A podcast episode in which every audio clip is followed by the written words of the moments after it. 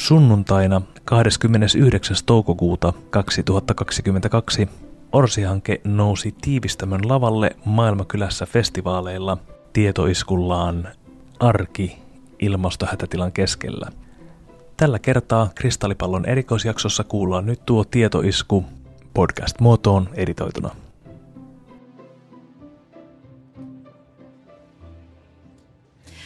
Jatketaan ohjelmaa. Tervetuloa kaikille paikalla olijoille. tiivistämöllä täällä Suvilahdessa ohjelma jatkuu näin myös striimin puolella. Ja seuraavasta puolesta tunnista vastaavat Vasta aika moni joukkio ihmisiä. Toivotan heidät tässä tervetulleeksi saman tien lavalle tätä keskustelua. Juontavat Alisa Vänttinen ja Erkki Mervaala. Tulkaa vaan tänne lavalle, niin päästään saman tein aloittamaan. Ja puhutaan siis arjesta ilmastohätätilan keskellä. Onko muuta mahdollisuutta kuin vaipua epätoivoon? On, toivon mukaan. Siitä siis seuraavaksi. Olkaa hyvät. Hei ja tervetuloa seuraamaan Orsi-tutkimushankkeen tietoiskua arjesta ilmastohätätilan keskellä. Minä olen Erkki Mervaala. Ja minä olen Alisa Vänttinen. Ja seuraavan puolen tunnin aikana saamme kuulla painavia näkemyksiä ilmastohätätilasta kuudelta kokeneelta kestävyysasiantuntijalta. Aluksi käydään läpi, missä tarkalleen olemme nyt tämänhetkisen tiedon perusteella. Ja sitten tutustutaan jo olemassa oleviin ratkaisuihin. Ja lopuksi kuullaan, miten välttämättömyydestä voitaisiin tehdä hyvää elämää. Tervetuloa matkalle kohti ekohyvinvointivaltiota. Ja koko esityksen ajan kimuranteelta kuulostavia teemoja ää, taiteilee tuonne näytöille lavan molemmille puolille. Tussien avulla tussi taikuri kuvittaja Kari Lehtonen.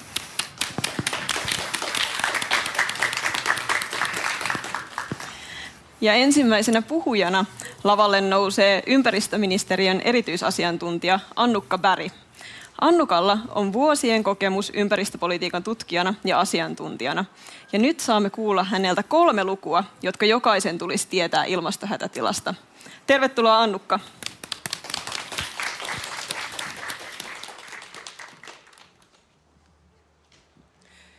Nyt on toukokuun loppu ja luonto on kaikkein kauneimmillaan, ainakin mun mielestä.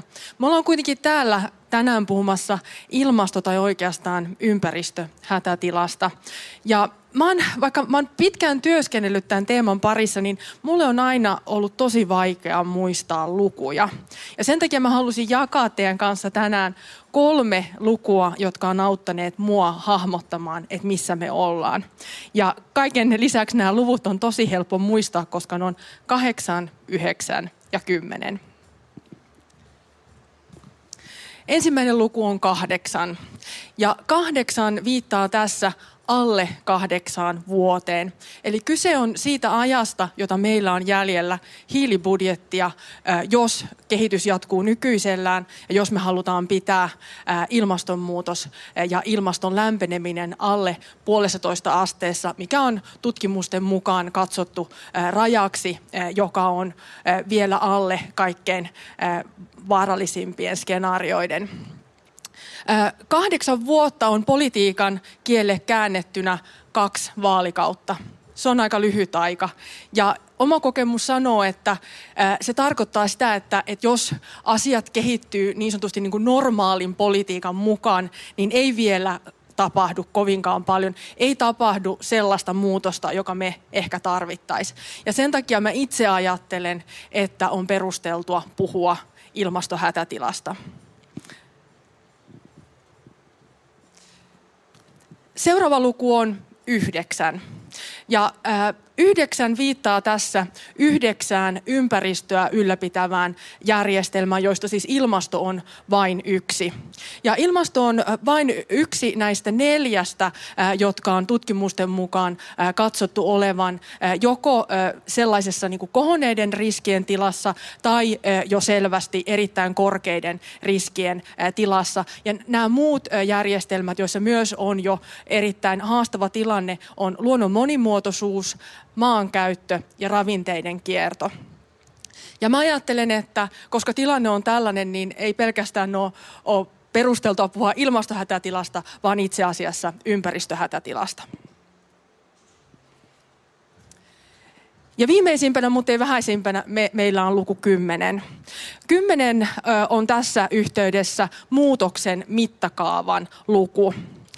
Luonnonvarojen ylikulutus on tekijä, joka on taustalla kaikissa näissä haasteissa, joita meillä on ympäristön kantokykyyn liittyen. On muitakin tekijöitä, mutta se on se ydindriveri siellä taustalla. Ja kun niin tarkastellaan, että minkälaista muutosta meidän pitäisi saada aikaiseksi, niin muutamien vuosikymmenten sisällä meidän pitäisi pienentää luonnonvarojen, yli, luonnonvarojen kulutusta yhteen kymmenesosaan siitä, missä me tällä hetkellä ollaan. Se on aika iso muutos. Eli kahdeksan, yhdeksän ja kymmenen. Tämä on itse asiassa aika iso haaste. Ja itse ajattelen, että että tämä tulee tarkoittamaan myös aika vaikeita päätöksiä, vaikeita tilanteita, mutta ajattelen myös samalla, että tämä on hyvä haaste. Ja hyvä haaste sen takia, että vaikeudestaan huolimatta, niin tässä on myös erittäin mielekkäitä tekemisen paikkoja hyvin monenlaisille ihmisille, hyvin erilaisissa elämäntilanteissa, erilaisissa paikoissa, erilaisissa ammateissa, tehtävissä. Ja sen takia tämä on sellainen kysymys, joka meidän on myös mahdollista ja mielekästä ratkaista yhdessä. Kiitos, kun olette tässä työssä mukana. Kiitoksia Annukka. Uh, mutta mitä itse uh, ilmastohätätilan käsitteellä tarkoitetaan? Tästä meille seuraavaksi kertoo filosofi Lauri Lahikainen Tampereen yliopistolta. Lauri, lava on sinun.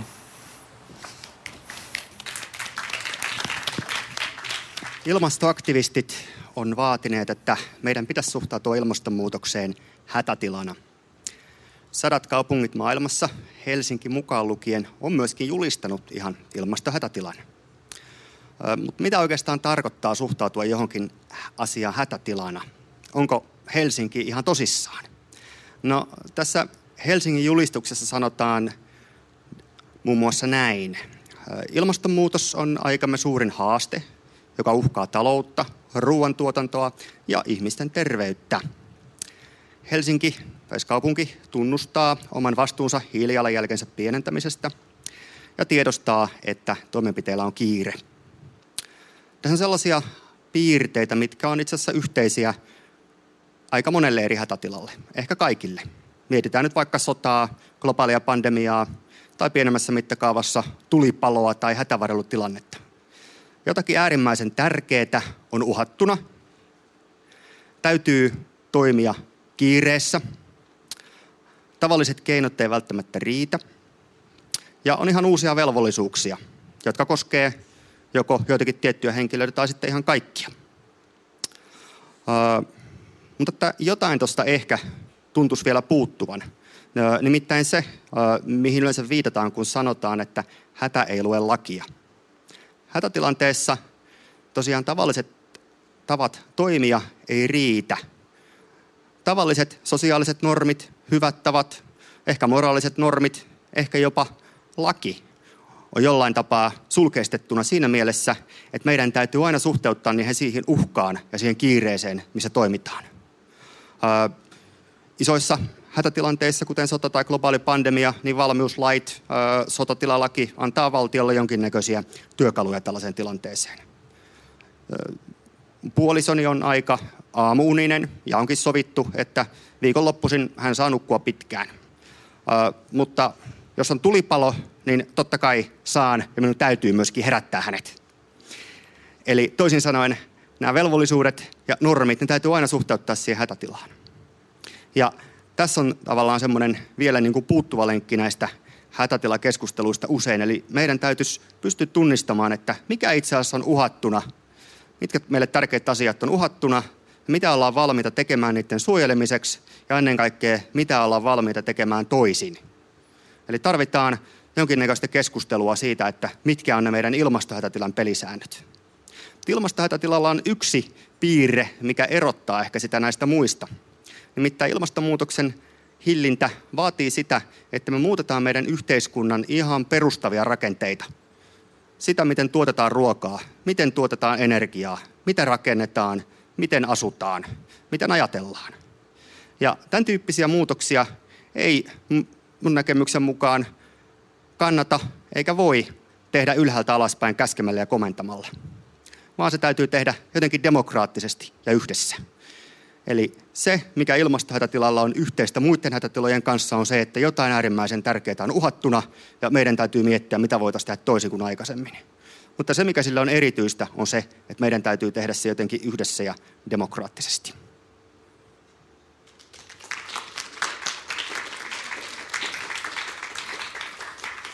Kiitos Lauri. Tällaisessa ilmastohätätilassa me siis olemme. Eteenpäin pääsemiseksi tarvitaan ratkaisuja, joten siirrytään seuraavaksi niiden kimppuun. Aalto-yliopiston tutkijatohtori Sanna Tiilikainen on tutkinut tärkeää apukeinoa kohti ilmastokestävää elämää, nimittäin hiilijalanjälkilaskureita. Ja nyt me saadaan kuulla tästä lisää. Sanna, tule jakamaan tietoasi meille.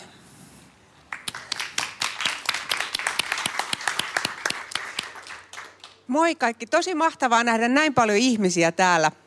Ja me kaikki ihmiset tarvitaan monia asioita, jotta me voidaan elää. Me tarvitaan ruokaa, vaatteita, asuntoja, liikkumista.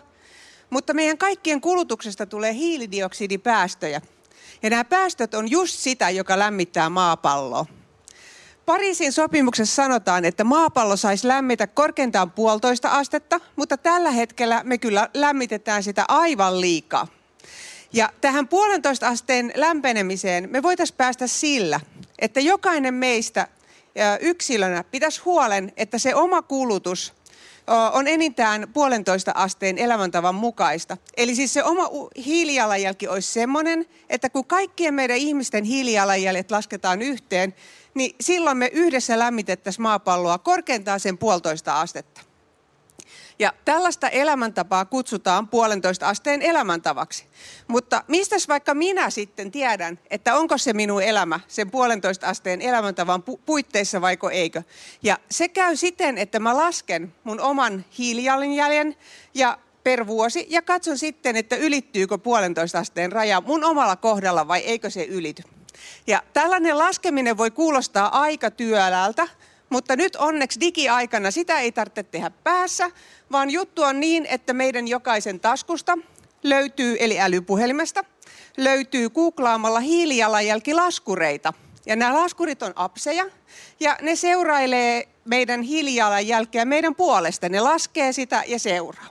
Niitä on erilaisia, ja jotkut niistä seuraa koko tätä puolentoista asteen elämäntapaa. Toiset taas esimerkiksi laskee vain yhden ostoksen niin kuin hiilijalanjäljen kerrallaan. Ja laskurit voi myöskin ehdotella meille vähän hiilisiä vaihtoehtoja tai sitten ihan jopa tapoja, että millä me voidaan vähentää meidän kulutusta. Ja joidenkin avulla on myöskin mahdollista lähettää terveisiä päättäjille tai kaupoille, että mitä juuri me oltaisiin valmiita tekemään, jotta me saataisiin meidän jalanjälkeä alemmas. Ja siis pelkkä tämä laskurien käyttö ei nyt tietenkään riitä, koska kuten Annukka sanoi, niin keskiverto suomalaisen pitäisi vähentää hiilijalanjälkeään 85 prossaa, että se mahtuisi sinne puolentoista asteen elämäntavan rajoihin. Joten siis muutoksia tarvitaan ihan meiltä kaikilta. Ja laskuri auttaa tässä, sillä se on kiva työkalu ja sen avulla jokainen meistä voi pyrkiä kohden tätä puolentoista asteen tavoitetta. Ja nyt me kaikki voidaan heti aloittaa se hiilijalanjäljen pienentäminen sillä lailla, että otetaan puhelimet käteen ja laitetaan hakukenttään hiilijalanjälki plus laskuri plus puolitoista astetta, enter. Ja sieltä tulee noin 40 suomalaista hiilijalanjälkilaskuria. Ihan varmasti löytyy jokaiselle sopiva. Ja itse mä oon käyttänyt sellaista laskuria, jonka nimi on susla.app. Ja mä oon tykännyt siitä, koska se seurailee mun puolentoista asteen elämäntapa, raman rajaa, ja se antaa mulle vinkkejä, että missä mä meen. Mä saan itse suunnitella, mitä mä oon valmis tekemään, ja minkä ajan puitteissa valmis tekemään. Ja sitten jos, mu, jos ja kun, kun mun elämään tulee muutoksia, niin mä voin Suslassa yksinkertaisesti esimerkiksi vaikka pistää mun suunnitelmat uusiksi ja taas lähteä kohden sitä puolentoista asteen rajaa. Eli siis tämä hiilijalanjälkilaskurit on todellinen mahdollisuus meille, koska niiden avulla me pystytään jokainen pitää kirjaa meidän omasta hiilijalanjäljestä ja saamaan tältä laskurilta apua sen pienentämiseen. Et tällä lailla jokainen meistä pystyy tekemään sen oman osan niin kuin tämän päästöjen vähentämiseksi. Eli jos te ette käytä vielä tämmöistä hiilijalanjälkilaskuria, niin mä suosittelen, että nyt kannattaa ottaa semmoinen heti käyttöön ja alkaa aloittaa sen käyttö aivan saman tien. Eli kiitos kun kuuntelitte ja hyvää menestystä kaikille hiilijalanjäljen pienentämiseen. Kiitoksia Sanna. 2018-2021 Lahdessa toteutettiin CityCap-projekti, johon kuului henkilökohtainen hiilibudjetointi. Siitä kertoo nyt Lahdesta käsin LUT-yliopiston professori Lassi Linnanen. Budjetti on sana, jota käytetään yleensä rahan, rahan käytön yhteydessä. Se kuvaa jonakin ajanjaksona käytettävissä olevan rahan määrää. Tätä ajatusta voidaan soveltaa myös ympäristövaikutuksiin ja niiden vähentämiseen. Jos puhutaan ilmastovaikutuksista, niin silloin käytetään sanaa hiilibudjetti. Meidän globaali jäljellä oleva hiilibudjettimme on kansainvälisen ilmastopaneelin arvion mukaan noin 300 miljardia tonnia, jos halutaan rajoittaa tähän Pariisin sopimuksen viitoittamaan 1,5 asteen keskimääräisen lämpötilan nousuun. Nykyisellä päästötasolla tämä budjetti on käytetty loppuun noin kahdeksassa vuodessa. Voidaan näitä henkilökohtaisia hiili, äh, voidaan siirtää myös näitä budjetteja tarkastavaksi henkilökohtaiselle tasolle. Silloin äh, hiilibudjetti kuvaa laskennallista ylärajaa yhden henkilön äh, tietyssä ajassa käytettävissä oleville päästöjen määrälle. Suomalaisten nykyinen keskimääräinen kulutusperusteinen hiilijalanjälki on noin 10 tonnia vuodessa. Jos me laskettaisiin tämä budjetti nykyisen globaalin keskiarvon mukaan, se olisi noin 5 tonnia vuodessa. Ja jos me laskettaisiin se kestävien elämäntapojen edellyttämän 1,5 asteen budjetin mukaisesti, niin se olisi noin 2-3 tonnia vuonna 2030. Säästäminen liittyy rahaan ja sitä voi soveltaa myös sitten tähän hiilibudjettiin. Mikäli jossakin hiilibudjetin osa-alueessa, kuten vaikka ravinnossa, pystyt vähentämään päästöjäsi vaikkapa siirtymällä kasvisperäiseen ruokavalioon, voit budjettiasi ylittämättä lisätä liikkumista. Tai jos et lisää liikkumista, niin olet saanut aikaan säästöjä, joka tietysti ympäristömielessä on se paras ratkaisu.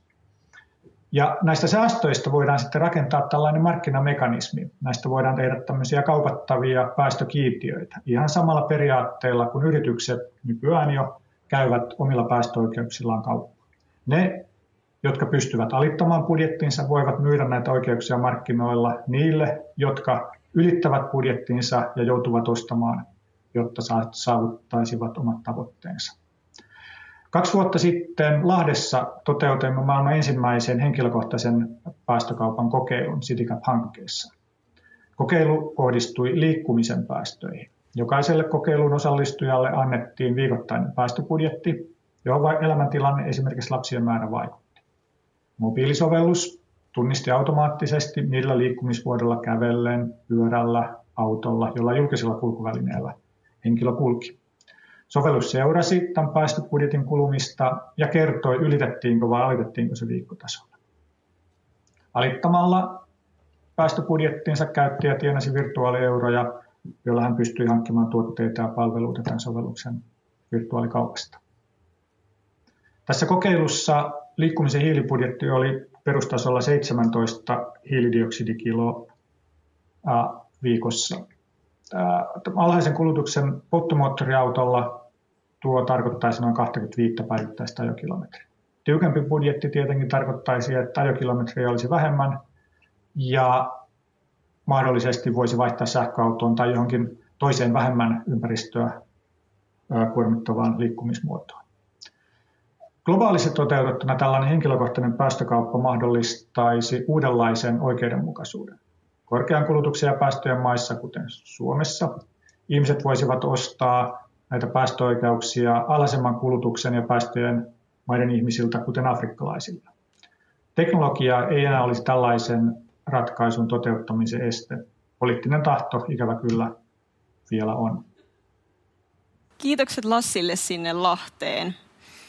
Ilmastohätätilan keskellä meillä on vastassa tärkeä kysymys.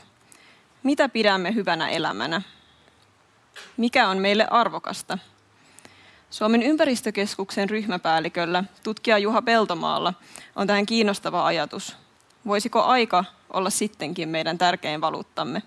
Tervetuloa Juha.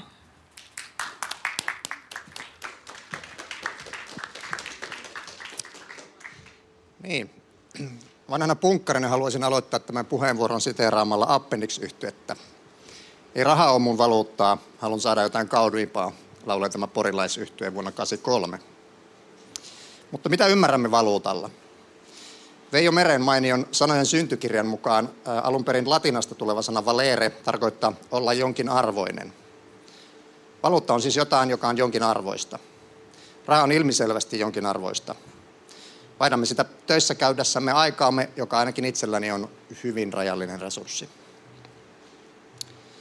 Puheenvuoroni otsikko on ää, aika tärkeimpänä valuuttanamme. Mitä tämä idealistisen kuuloinen ajatus sitten tarkoittaisi käytännössä? Ilmastohätätilan ja kestävämmän arjen näkökulmasta tätä voi tarkastella ainakin kahdesta näkökulmasta, yksilön ja yhteiskunnan kantilta. Mietitäänpä hetki yksilön näkökulmasta. Puhumme rahan tuhlaamisesta ja ajan haaskaamisesta. Rahaa kulutetaan, mutta myös aikaa kulutetaan.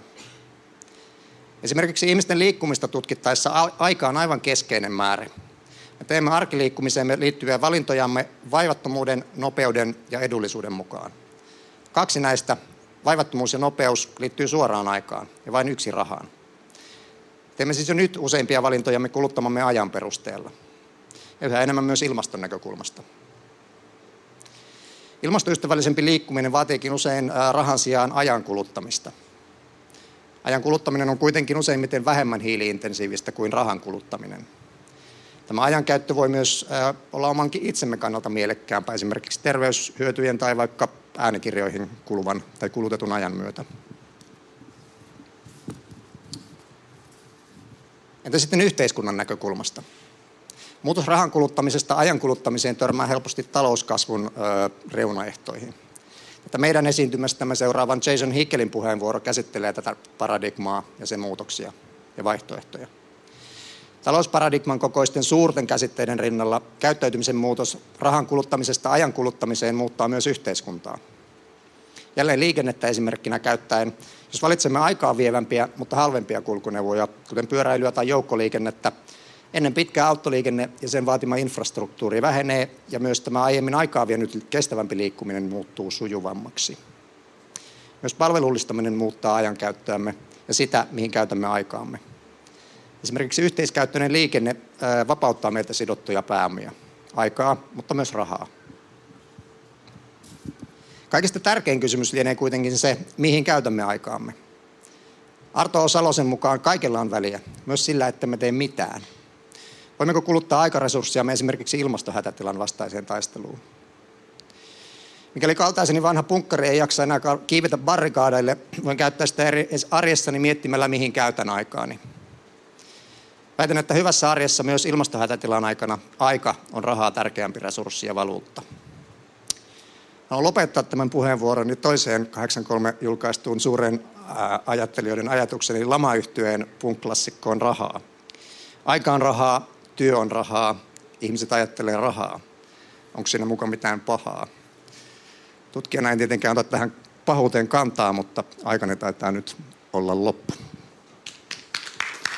Kiitos Juha. Aika juoksee ja tietopakettimme lähestyy loppuaan.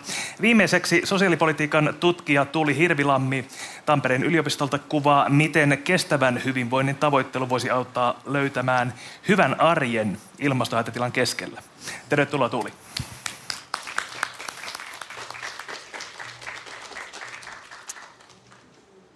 Hei kaikki. Täällä on kuultu tänään tosi monta tiukkaa puheenvuoroa siitä, minkälaista muutosta tarvitaan ja miten me päästään kohti muutosta. Mä tulin puhumaan teille lopuksi vielä kestävästä hyvinvoinnista. Useinhan me ajatellaan, että ilmastonmuutoksen torjuminen edellyttää jotenkin sitä, että me ollaan ahdistuneita ja murehditaan tai me pakotetaan itseämme tällaisiin muutoksiin ja kieltäydytään. Mutta oikeasti Voisikin olla niin, että tämmöinen kokonaisvaltainen hyvinvoinnin tavoittelu voi olla motivoivampi ja ke- tehokkaampikin keino. No mitä me tällä kokonaisvaltaisella hyvinvoinnilla tarkoitetaan? Ehkä ihan niin kuin tosi yleisellä tasolla sitä, että me pystytään tyydyttämään kaikki tarpeemme ja huolehditaan eri hyvinvoinnin tekijöistä. Mutta eikö niin, että tämä on vielä aika abstraktia sanahelinää? Mä ehdotankin teille tänään, että te ajattelette tätä hyvinvoinnin kokonaisuutta semmoisena neliapilana, jonka lehdillä lukee neljä yksinkertaista iskusanaa. Having, doing, loving ja being. Having on sitä, että meidän elintaso on kohtuullinen. Me kaikki tarvitaan jonkinlaista materiaalia, materiaa elämäämme. Doing on sitä, että meillä on elämässä mielekästä ja vastuullista tekemistä. Monenlaista toimintaa, ei pelkkää palkkatyötä. Loving viittaa tietty rakastamiseen. Me tarvitaan toisiamme, mutta me tarvitaan myös yhteyttä luontoon. And being on ehkä semmoinen vähän vaikeasti sanotettava, mutta sitä voi ajatella, että se on tämmöistä läsnäoloa, olemista, itsensä toteuttamisen tarpeita ja hyvin laajasti henkistä hyvinvointia. Tämä on siis se hyvinvoinnin kokonaisuus. No me tiedetään, että neliapila ei tule toimeen ilman, että sen kaikki lehdet kukoistaa. Ja yhtä lailla me tarvitaan tosiaan näitä kaikkia neljää ulottuvuutta ja erilaisia tarpeita. No me tiedetään myös, että neliapila ei tule toimeen ilman energiaa ja maaperää ja kastelua ja yhtä lailla me ihmiset tarvitaan energiaa ja luontoa monin tavoin. Me ollaan ihan täysin riippuvaisia luonnosta. Mutta me tarvitaan tietenkin myös toisiamme ja ympäröivää yhteiskuntaa ja sen moninaisia palveluita.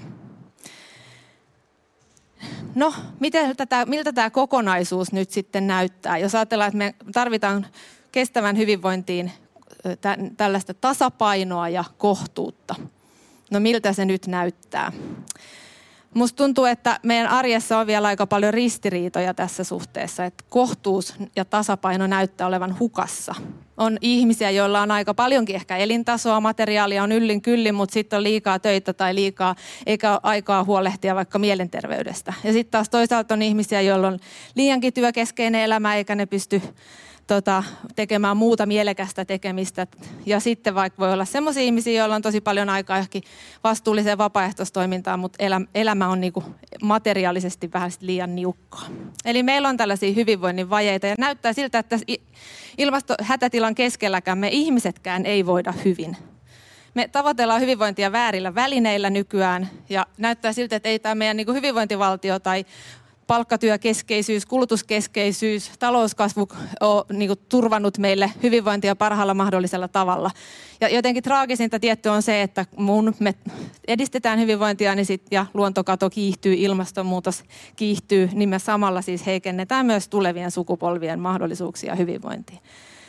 No suuntaa pitää kääntää. Ja mä väitänkin siis teille tänään, että yksi keino on se, että me oikeasti keskitytään siihen hyvinvointiin. Me mietitään, että mitä me tarvitaan ihmisinä. Onko sun just elämä hyvää? Onko sul nämä ulottuvuudet tasapainossa? Mä tiedän, että tasapaino voi olla tosi haastavaa löytää ja omassakin arjessa on niin kuin jatkavasti ristiriitoja, että en ehdi miettiä ympäristövaikutuksia, on liian kiireinen, läheiset kärsii tai being-ulottuvuuden sijaan mä murehdin jostain ihan maallisista murheista. Mutta tota, mä oon huomannut, että tämä neliapila toimii sellaisena ikään kuin matkaoppaana tässä. Se toimii omassa arjessa, ja, mutta se toivoi, voi toimia myös silleen niin kuin yhteiskuntapoliittisena matkaoppaana. Sen avulla me voidaan tavoitella ekohyvinvointivaltiota, hyvinvointivaltio ympäristökantokyvyn rajoissa, ja me voidaan tavoitella myös sellaista taloutta, joka oikeasti turvaa kaikkia tarpeita tasapainoisella tavalla ja myös kaikkien meidän tarpeita. Kiitos.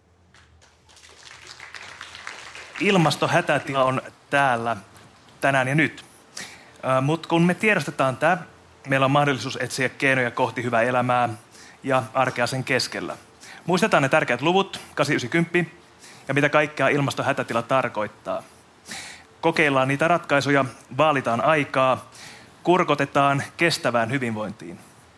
Jatketaan keskustelua, tutkimista ja kehittämistä. Ja näihin nyt kuultuihin puheenvuoroihin sä pääset palaamaan tallenteelta. Me julkaistaan se kuvituksineen päivineen meidän verkkosivuilla osoitteessa ecowelfare.fi ja Kristallipallo-podcastissamme. Ja jos sua sometuttaa, niin meidät löytää myös Twitteristä, at orsistn. Kiitos kaikille täällä tiivistämöllä, myös striimien päässä. Arki ilmastohätätilan keskellä. Tietoiskumme päättyy tähän. Kiitos.